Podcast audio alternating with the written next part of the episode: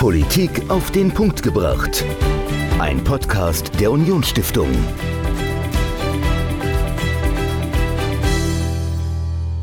Hallo und herzlich willkommen zu einer neuen Folge Politik auf den Punkt gebracht. Ich bin Dominik, mir gegenüber wie immer Michael und wir sprechen diese Woche über die Gründung eines Staates. Vor fünfundsiebzig Jahren erklärte Israel seine Unabhängigkeit. Michael, wenn du an Israel denkst, was fällt dir da ein? Also warum ist das so ein bedeutendes Ereignis, nicht nur für Deutschland, sondern eigentlich für die ganze Welt, dass vor fünfundsiebzig Jahren Israel als Staat gegründet wurde? Ja, also ich glaube, das äh, hängt ja auch sehr, sehr eng mit der deutschen Geschichte zusammen, ähm, dass äh, wir da eine besondere Verantwortung Israel gegenüber haben. Äh, nach dem Holocaust ist ja, glaube ich, unbestritten. Äh, was mir halt immer wieder einfällt, ist, dass Israel ist die einzige Demokratie im Nahen Osten und äh, diesen Fakt sollten wir immer wieder nach außen tragen und natürlich auch äh, diesen Staat dann als Demokratie unterstützen. Absolut richtig. Eine Demokratie, eine ja, streitbare Demokratie auch. Es gibt immer wieder große Kritik auch an den, was Israel als Staat macht, aber die Existenz, die sollte man niemals in Frage stellen. Und ich finde es insbesondere sehr, sehr spannend, wenn man im Moment auf Israel guckt. Es gibt ja viele Proteste gegen die geplante Justizreform. Also man sieht auch die Demokratie dort, der Staat, der ist lebendig, der lebt und äh, ja, deswegen nicht nur wegen unserer historischen Verantwortung feiern wir fünfundsiebzig Jahre Israel und wir von der Unionsstiftung haben dieses Ereignis auch zum Anlass genommen, ja, nochmal in einem Vortrag genau auf das Verhältnis zwischen Deutschland und Israel zu schauen. Wir haben Professor Doktor Michael Wolffsohn eingeladen, der ja auch hier im Saarland mal an der Universität ähm, äh, war und gelehrt hat und ja, einer der Kenner israelischer, jüdischer Geschichte ist. Und Michael, du hast ihn zum Interview eingeladen. Was sind denn so die zentralen Fragen, die du an ihn gestellt hast? Ja, also natürlich geht es um die deutsch-israelischen Beziehungen, die ja ähm, nach dem Zweiten Weltkrieg äh, sehr belastet waren durch den, durch den Holocaust. Also es ist ja eigentlich äh, ein Wunder, dass die überhaupt äh, zustande gekommen sind. Mhm. Ähm, das ist natürlich ein zentrales Element und natürlich auch das Thema äh, die Demokratie in Israel und der Platz Israels in dieser Welt. Ja, interessant finde ich ja auch, ähm, dass Deutschland mittlerweile einer der wichtigsten Wirtschaftspartner Israels ist. Also das Verhältnis, ja, du hast es angesprochen, von Anfang an sehr schwierig, sehr belastet, aber mittlerweile ja wirklich auch sehr gut. Und äh, Deutschland ist aus israelischer Sicht ein sehr geschätzter Partner in der Welt. Das ganze Interview zwischen dir und Professor Doktor Michael Wolffsohn, das hört ihr jetzt in voller Länge. Viel Spaß. Heute zu Gast bei mir im Podcast Professor Doktor Michael Wolffsohn. Herzlich willkommen. Danke sehr, bin gerne im Saarland, habe hier sechs Jahre gelebt und an der Uni habilitiert. Ja, vielleicht können Sie uns noch darüber hinaus etwas über sich erzählen. Na, ich bin ja nicht so wichtig, wir wollen über das Thema reden. Also ich war, wie gesagt, gerne Saarländer, bin in Israel geboren, in West-Berlin groß geworden, drei Jahre im israelischen Militär gedient, weil ich die israelische Staatsbürgerschaft auch damals hatte und äh, lebe seit... Äh, dem wir das Saarland verlassen hatten, oh Schande, also seit neunzehnhundertzweiundachtzig in München, wo ich an der Bundeswehr-Universität Geschichte gelehrt habe, bis zweitausendzwölf und jetzt bin ich ähm, Pensionär und ich hoffe doch relativ aktiv. Israel wurde ja vor fünfundsiebzig Jahren, neunzehnhundertachtundvierzig, gegründet, die Bundesrepublik ein Jahr später, neunzehnhundertneunundvierzig. Und äh, die deutsch-israelischen Beziehungen, die, die waren ja sehr belastet. Also es gab ja den Zweiten Weltkrieg mit dem schrecklichen Massenmord an den Jüdinnen und Juden in Europa, in Deutschland. Und äh, vielleicht können Sie uns kurz skizzieren, wie kam es denn überhaupt dazu, dass diplomatische Beziehungen zwischen beiden Ländern aufgenommen wurden? Nun, die diplomatischen Beziehungen wurden ja erst neunzehnhundertfünfundsechzig aufgenommen, weil auf beiden Seiten äh, große Ängstlichkeiten, Distanzen, Gespanntheiten bestanden. Natürlich die Befangenheiten von jüdisch-israelischer Sicht noch größer, aber der damalige Bundeskanzler Konrad Adenauer, der eigentliche Gründungsvater der Bundesrepublik Deutschland, darf man ja sagen, auch wenn man äh, in der Unionsstiftung ist, aber unabhängig davon, kurzum, äh, Konrad Adenauer war schon in der Weimarer Republik ein äh, deutscher Politiker, der zur jüdischen Welt ein sehr aufgeklärtes Verhältnis hatte. Was die wenigsten wissen, er war in den zwanziger Jahren Mitglied dessen, was man heute nennt christlich-jüdische Vereinigung, und stand auch als Außenstehender natürlich dem Zionismus nahe. Also Konrad Adenauer war unbelastet, natürlich auch im Dritten Reich unbelastet, und hat dann sehr früh, noch nicht in seiner Regierungserklärung neunzehnhundertneunundvierzig, aber kurz danach, weil ihn der Oppositionsführer Kurt Schumacher daran erinnerte und er auch äh, aus äh, jüdischen Kreisen daran erinnert wurde, dass es eine Verpflichtung Israel und den Juden gegenüber gebe.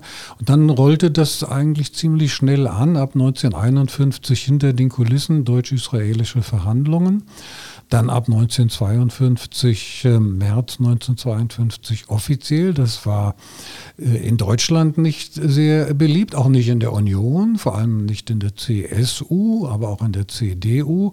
Und da haben Adenauer und Blankenhorn vor allem und einige wenige andere, Franz Böhm, die Fraktion auf Vordermann gebracht, muss man sagen, mit Hilfe auch der Sozialdemokraten. Und in Israel waren die Widerstände enorm. Es schien faktisch ein Bürgerkrieg äh, bevorzustehen, weil viele gesagt haben, mit den Mördern verhandelt man nicht, erstens, und zweitens, man versilbert nicht das Geld der Opfer. Und äh, daraufhin hat äh, der damalige israelische Ministerpräsident und äh, Gründervater gesagt, äh, wir versilbern nicht das Geld, sondern es ist unsere Verpflichtung als Überlebende, das Überleben der Überlebenden zu sichern, und dafür brauchen wir Geld. Es gibt kein anderer dieses Geld, und wir haben die Berechtigung von Deutschland, dieses Geld zu erwarten, denn Deutschland hat viel größere Summen den Juden Europas geraubt, und äh, das Überleben unseres neuen jüdischen Staates hängt davon ab, dass wir Hilfe von außen bekommen. Und so kam es neunzehnhundertzweiundfünfzig im September zum Luxemburger Abkommen über die Wiedergutmachung. Also ähm, schwieriger Beginn, verständlicherweise. Ähm, jetzt von zweiundfünfzig bis fünfundsechzig, also gab es da irgendwelche Annäherungen auf, ähm, sagen wir mal, gesellschaftspolitischer Ebene, also dass es Austausche gab, oder war das wirklich so belastet, dass man in Israel zum Beispiel gesagt hat, wir wollen mit dem Land eigentlich gar nichts zu tun haben? Also in Israel hat sich das schon relativ schnell entspannt, weil man merkte, dass äh, auf die Bundesrepublik und vor allem auf Adenauer Verlass gewesen ist, ganz konkret. Adenauer zögerte zwar durch massiven Druck des Auswärtigen Amtes, muss man sagen, und der deutschen Wirtschaft, die immer auf den arabischen Markt guckte und äh, fürchtete, dass äh, die Normalisierung von Beziehungen zu Israel der deutschen Wirtschaft schaden würde, also schlicht und ergreifend Opportunismus. Aber neunzehnhundertsechsundfünfzig, aus Gründen, die ich jetzt hier nicht äh, nenne, weil es zu weit führen würde, hat die amerikanische Administration von Eisenhower und Dulles von Adenauer verlangt, dass er die Wiedergutmachungszahlungen einfrieren sollte, solange Israel ägyptisches Gebiet, welches Israel in der militärischen Auseinandersetzung im Herbst neunzehnhundertsechsundfünfzig besetzt hatte, nicht räumte. Also massiver Druck der U S A. Adenauer war mit Eisenhower, dem Präsidenten, befreundet, ebenso wie mit Außenminister Dulles. Und Adenauer hat dann am zwanzigsten Februar neunzehnhundertsiebenundfünfzig öffentlich, klipp und klar gesagt, kommt nicht in Frage. Die Wiedergutmachung an Juden und Israel ist für Deutschland moralische Verpflichtung, auch wenn wir unsere guten, nein, besten amerikanischen Freunde hier vergrätzen. Das war eine staatsmännische Leistung, die in Israel auch registriert worden ist, und äh, dann bahnten sich sehr schnell unter Regie von Adenauer billigend und aktiv vor allem Franz Josef Strauß die Militärbeziehungen zwischen der Bundesrepublik und Israel aus, seit neunzehnhundertsiebenundfünfzig. Und ähm, Sie haben es ja angesprochen, also Konrad Adenauer und äh, Ben-Gurion, wa- waren die befreundet? Sie wurden Freunde. Sie trafen sich erstmals im März neunzehnhundertsechzig in äh, New York City im Waldorf Astoria Hotel. Da gibt es äh, historische Fotos von diesem Treffen und die beiden mochten sich äh, von Anfang an. Das waren zwei äh, ganz große Politiker, Staatsmänner mit allen politischen Wassern gewaschen. Aber eben wechselseitig einander vertrauend und das war dann wirklich der große Anschub. Adenauer wollte die diplomatischen Beziehungen aufnehmen, aber wie gesagt, der Druck des Auswärtigen Amtes, der deutschen Wirtschaft war enorm.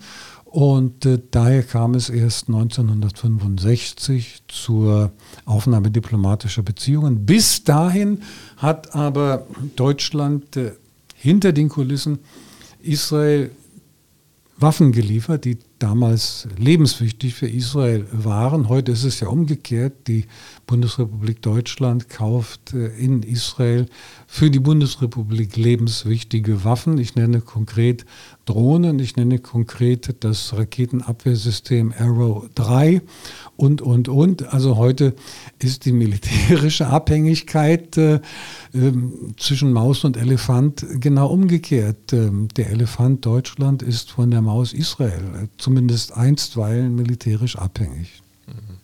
Ja, auch interessanter Aspekt. Äh, aber kommen wir nochmal zurück auf die sechziger Jahre. Also dann hat man auf der einen Seite äh, Deutschland, ich meine, äh, Israel wird ja die Vorbehalte auch mitbekommen haben, äh, dass man sagt, okay, äh, es gibt da wichtige Handelspartner im arabischen Raum und die wollen wir jetzt nicht ähm, verstimmen, indem wir halt diplomatische Beziehungen aufnehmen. Also wie, wie kam denn dieser Aspekt überhaupt an? Also hat man da in Israel eine große Enttäuschung verspürt, dass das nicht schneller ging? Oder hat man gesagt, okay, wir sind eigentlich ganz froh, dass das jetzt noch sich ein bisschen hinzieht aufgrund der schwierigen Geschichte? Nein, froh nicht, weil man merkte, dass die Bundesrepublik ein zuverlässiger Partner war und blieb. Also Adenauer musste ja bekanntlich neunzehnhundertdreiundsechzig im Herbst zurücktreten. Sein Nachfolger war Ludwig Erhard, der auch die pro-israelische Politik fortsetzte. Und unter ihm kam es dann zur Aufnahme der diplomatischen Beziehungen. Die entscheidende Persönlichkeit, die Erhard dazu brachte, in einer diplomatischen Krise, die jetzt zu schildern zu weit führen würde, war Rainer Barzel, der ja auch zeitweilig Vorsitzender der C D U gewesen ist und neunzehnhundertzweiundsiebzig der große Gegenspieler von Willy Brandt, aber bei der Novemberwahl neunzehnhundertzweiundsiebzig unterlag. Aber Barzel war dabei die Schlüsselfigur. Und äh, dann haben sich ja die Beziehungen entwickelt seit neunzehnhundertfünfundsechzig. Vielleicht können wir das noch so ein bisschen skizzieren. Es gab ja auch ähm, dann äh, für Israel große Herausforderungen. Also man war in mehrere Kriege verwickelt. Die Existenz des Landes stand natürlich auf dem Spiel. Also wie haben sich dann die Beziehungen in den nächsten Jahren entwickelt? Gut, ganz konkret, ähm, die diplomatischen Beziehungen waren, sagen wir mal, suboptimal oder heuchlerisch. Das kann man also ganz klar festmachen an Folgendem. Im Juni neunzehnhundertsiebenundsechzig brach der Nahostkrieg aus, der Sechstagekrieg, den Israel in Blitzeseile gewonnen hat. Das war aber vorher nicht erkennbar. Das wusste man nicht, dass es dazu kommen konnte. Und jedermann fürchtete eigentlich um die Existenz des Staates. Und äh, wenige Tage vor Beginn des Krieges stellte sich der damalige Bundesaußenminister Willy Brandt ans Podium des Bundestages und sagte, dass man politisch neutral sei in diesem Konflikt. Mit Ach und Krach wurden Gasmasken geliefert. Der C D U-Außenminister Gerhard Schröder war dagegen, aber dann sagte Willy Brandt, ja, wir sind politisch neutral, aber es gäbe keine Neutralität des Herzens.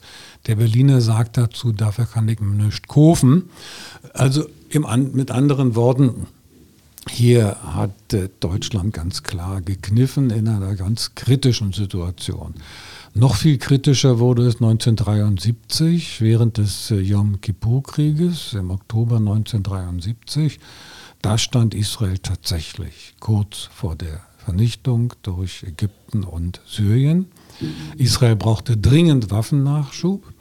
Die Amerikaner waren bereit, diesen Waffennachschub zu liefern, wollten das Nächstliegende im geografischen und politischen Sinne tun, nämlich amerikanisches Material, welches in der Bundesrepublik Deutschland stationiert war, nach Israel zu transportieren. Da reagierte die Regierung Brandt-Scheel, S P D-F D P-Koalition und sagte, kommt nicht in Frage. Und da ging es um Sein oder Nichtsein für Israel. Vorher sollte man erwähnen, im September neunzehnhundertzweiundsiebzig das Olympiamassaker, wo sich die Bundesrepublik auch nicht besonders mit Ruhm bekleckert hat. Und vier Wochen nach diesem Massaker durch palästinensische Terroristen einen Austausch Geiseln gegen die überlebenden drei palästinensischen Terroristen mitgemacht hat. Alle Indizien sprechen dafür, dass es eine geheime Absprache hinter den Kulissen gab zwischen der Bundesregierung und den Palästinensern. Das wird jetzt historisch aufgearbeitet. Ich habe da auch darüber gearbeitet, habe mich um diese Kommission nicht beworben. Aber was ich an Materialien gefunden habe, spricht eine ziemlich eindeutige Sprache, dass hier sehr unanständig von der Bundesregierung gehandelt worden ist, zynisch und unmoralisch. Mhm. Und äh, wir waren jetzt mit der Stiftung tatsächlich in Israel gewesen vor ein paar Wochen äh, mit einer jungen Delegation und äh, heute hat man den Eindruck, also Deutschland ist sehr beliebt bei den jungen Menschen in Israel, Israel natürlich auch bei den jungen Menschen in, in Deutschland, also wirklich ein tolles Land. Ähm, wie würden Sie das denn heute einschätzen? Also hat sich das ein Stück weit äh, normalisiert äh, oder hat man immer noch Vorbehalte gegenüber Israel oder gegenüber Deutschland? Also wie schätzen Sie das persönlich ein?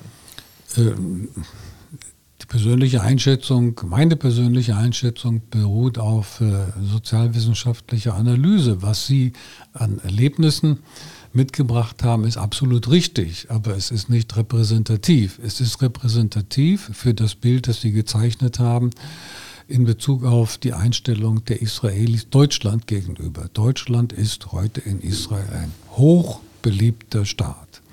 Es besuchen sogar in absoluten Zahlen inzwischen mehr Israelis Deutschland als Deutsche Israel. Ich habe mir sagen lassen, dass es ein paar Deutsche mehr gibt als Israelis. Nur ein Gerücht natürlich, ja.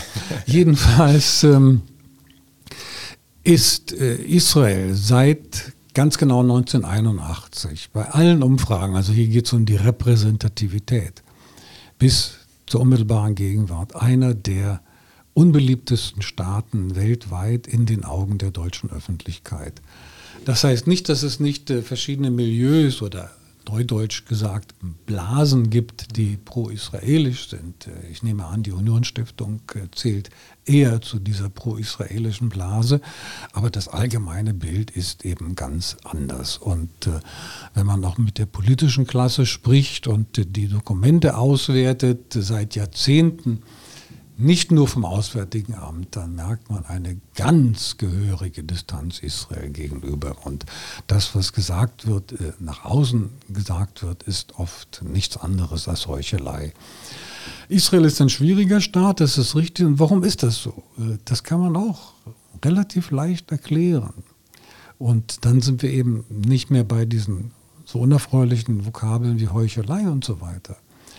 Sehen Sie, die jüdische Geschichte dreitausend Jahre ist ganz anders verlaufen als die deutsche. Die deutsche ist im zwanzigsten Jahrhundert, dazu muss ich nicht sehr viel sagen, entsetzlich gelaufen bis zum Jahre neunzehnhundertfünfundvierzig. Daraus haben die meisten Deutschen die Lehre gezogen, nie wieder Täter.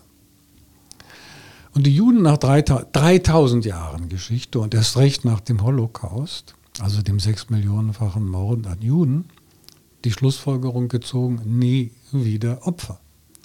Daraus folgt, dass die deutsche Öffentlichkeit in ihrer großen Mehrheit zur Gewalt als legitimes, also als berechtigtes Mittel der Politik ein total negatives Verhältnis hat.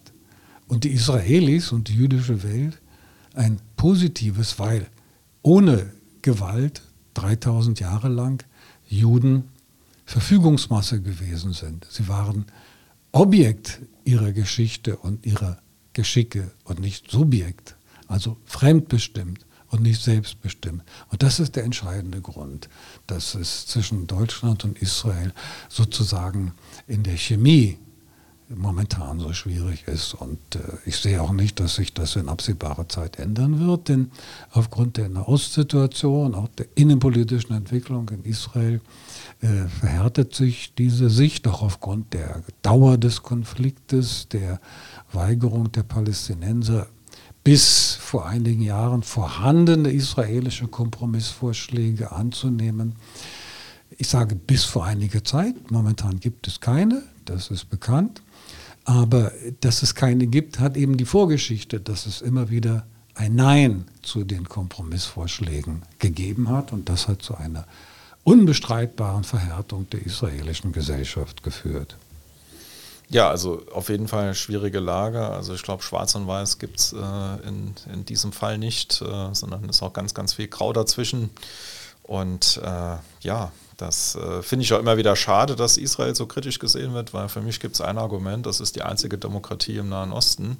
Und äh, da wir ja auch eine Demokratie sind und äh, Freiheit und Demokratie leben, auch als Stiftung, äh, muss man natürlich die einzige Demokratie auch unterstützen im Nahen Osten. Ohne natürlich, ähm, dass, dass man die Probleme, die es gibt, äh, sollte man natürlich auch diskutieren. Und äh, das machen wir ja auch sehr, sehr gerne. Und äh, ich würde noch gern auf zwei Bücher zu sprechen kommen, die ich hier liegen habe. Und zwar, das eine trägt den Titel von Ihnen geschrieben, Eine andere jüdische Weltgeschichte. Was äh, können wir uns darunter vorstellen? Na gut, es ist äh, eine andere jüdische Weltgeschichte. Ähm, und zwar deshalb anders, weil ich äh, im Gegensatz zu den meisten anderen jüdischen Weltgeschichten, die es gibt, auch den älteren, tatsächlich heiße Eisen anfasse. Also zum Beispiel das Verhältnis der islamischen Welt äh, zu den Juden. Da wird also sehr viel Zuckerwasser über die äh, Wirklichkeit äh, gegossen. Es wird immer behauptet, dass erst der zionistisch, äh, islamisch, arabisch, palästinensische Konflikt zu der Polarisierung geführt habe zwischen Juden und Israel auf der einen Seite und der islamischen Welt auf der anderen Seite. Das ist völlig falsch. Erstens ist es theologisch falsch, weil der Islam als neue Religion sich abgegrenzt hat, nicht nur vom Christentum, sondern natürlich auch vom Judentum. Abgrenzen musste, alles was neu ist, grenzt sich ab vom Alten, aber auch mit Militanz, unübersehbar. Und dann zeige ich eben anhand der Darstellung, dass äh, es den Juden in der islamischen Welt äh, eben auch alles andere als gut gegangen ist, über die gesamte Geschichte hinweg und nicht erst seitdem der Zionismus aufkommt. Zweitens gehe ich der Frage nach, äh, die jüdische Gemeinschaft bezeichnet sich als Volk, ein Begriff, der in der deutschen Geschichtsschreibung eigentlich nicht vorkommen darf. Aber man muss auch die Begriffe, die äh, Untersuchungsobjekte selber anwenden, auf sich selbst ernst nehmen und dann natürlich erst recht äh, ist es in Deutschland äh, nicht äh, genehm, den biologischen Faktor da aufzugreifen, aber ähm, medizingenetische Untersuchungen seit ungefähr hundert Jahren zeigen, dass es sehr wohl genetische Gemeinsamkeiten äh, innerhalb der jüdischen Gemeinschaft gibt, äh, sehr stark. Und äh, diese äh, genetischen Gemeinschaften innerjüdisch stärker sind als mit äh, Fremdgruppen, aber viel näher diese Gemeinschaft, die genetische, zu den ähm, nahöstlichen Nachbarn, also zu Arabern beispielsweise. Und äh, das sind Aspekte, die in einer herkömmlichen Geschichtsschreibung bislang überhaupt nicht aufgegriffen worden sind. Dann äh, greife ich auch ähm, die äh, jüdische Theologie ganz anders auf. Immer wird also beschrieben, ja, also das ist koscher und äh, Punkt, so ist es. Ähm, aber dann äh, ergibt die neue Archäologie, dass ähm, so koscher die Juden äh, auch in der biblischen Zeit gar nicht gelebt haben. Und äh, wenn man zum Beispiel in jüdischen Siedlungen zweitausend, zweitausendfünfhundert Jahre alt ähm, Schweineknochen findet, dann hat das mit koscher wenig zu tun. Da muss man fragen, warum. Oder die Beschneidung, die sozusagen als urjüdisch gilt. Das muss man äh, zeigen, das war nicht immer so. Und warum war es nicht immer so? Und warum ist es so? Oder das Tragen einer Kippa als typisch jüdisch. Nein, das war eben ein Ergebnis von Von, äh, historischen Entwicklungen. Oder wer ist Jude? Antwort äh, religionsgesetzlich wer als Kind einer jüdischen Mutter geboren ist. Ja, warum ist das so geworden? Also all diese Punkte, die einfach voraussetzungslos präsentiert werden, die stelle ich in den historischen Zusammenhang. Und äh, ich glaube, da gibt es eine ganze Menge anderer Punkte. Also ich versuche, die Fenster zu öffnen und den Mief des äh, Ignorierens und des Beschönigens ähm, zu beseitigen, ohne aber eben äh, jetzt, ähm, um es mal umgangssprachlich zu sagen, ähm, besonders ähm, äh, kritisch wäre, ja kritisch schon im Sinne von wissenschaftlich-analytisch, aber ich sage nicht, das ist schlecht, ganz im Gegenteil, ich versuche zu zeigen, das ist meine Aufgabe als Historiker, wie es geworden ist und warum und wann. Und viele scheuen sich davor. Jüdische Geschichte ist ein, sagen wir mal, karrierebezogen, nicht ganz unschlüpfriges Terrain. Aber ich habe da äh, die Gnade meiner Geburt, wenn Sie so wollen. Ja, klingt auf jeden Fall sehr, sehr spannend. Und wir haben auch noch ein zweites Buch, Ewige Schuld, fünfundsiebzig Jahre deutsche-israelische Beziehungen. Das ist wahrscheinlich das Thema ein bisschen ausführlicher, das wir jetzt gerade besprochen haben, oder? Ja, richtig, aber auch ohne Legenden und die Tatsachen benennend und nicht rasend dreschend, was ja sozusagen zum Deutsch jüdischen, deutsch-israelischen Ritual gehört. Ähm, diese Phrasen kann man schon nicht mehr hören. Das hat mit Schlussstrich nun wahrlich nichts zu tun. Aber es gibt in der Öffentlichkeit, auch das ist empirisch an Umfragen nachweisbar, ein großes Unbehagen an der versteinten Form der Erinnerung, der Beziehungen und dann auch völlig falsche Thesen. Also eine zum Beispiel, dass Israels Gründung eine Reaktion auf den Holocaust gewesen wäre. Das ist schlicht und ergreifend Unsinn. Oder dass die Gründung Israels ein Produkt des ähm, westlichen Kolonialismus gewesen wäre. Auch das ist Unsinn. Israel ist Ergebnis eines antikolonialistischen Kampfes gewesen. Aber all das spielt in der auch bundesdeutschen Debatte eine große Rolle. Ich erinnere an die Dokumentation. Ich erinnere an die Auseinandersetzung um Achille Bembe, Membe und so weiter und so fort. Stichwort Postkolonialismus. Was da für ein Unsinn verbreitet wird, auch von Kollegen, die akademische Vornamen haben wie Professor, Doktor. Aber auch da kann man einfach nur wiederholen, nicht jeder Professor ist ein Wissenschaftler. Ja, und wir verlosen beide Bücher mit äh einer äh, Widmung natürlich von Ihnen und äh, wir verlinken nochmal alles unter den Shownotes, also macht gerne mit beim Verlosen und sichert euch eines der beiden spannenden Büchern. Ich äh, sage nochmal recht herzlichen Dank, schön, dass Sie bei uns zu Gast waren und wir hören uns bald wieder. Bis dann, ciao. Ciao, wiederhören, danke. Professor Doktor Michael Wolffsohn im Gespräch mit Michael zu fünfundsiebzig Jahre Gründung des Staates Israels und die israelisch-deutschen Beziehungen in der Geschichte und wie sie heute sind. Und die Veranstaltung, die wir am achten Mai hier im Haus der Unionsstiftung hatten, die könnt ihr euch nochmal anschauen. Michael, wo gibt es denn die Veranstaltung, den Vortrag von Professor Wolffsohn nochmal anzusehen? Ja, schaut einfach auf unseren YouTube-Kanal. Wir verlinken das Ganze natürlich nochmal in den Shownotes und dort findet ihr die Veranstaltung mit Professor Wolffsohn, aber auch viele andere spannende Videos. Wir haben ja auch zwei Talk-Formate, unseren Kulturtalk, Lenas Theke, also schaut gerne mal bei uns auf YouTube vorbei. Genau, einfach Unionsstiftung suchen in YouTube oder äh, auf unserer Homepage findet ihr auch alle Links dazu und in den Shownotes zu dieser Folge. Und wir hören uns dann in der nächsten Woche wieder. Bis dahin. Ciao. Politik auf den Punkt gebracht. Ein Podcast der Unionsstiftung.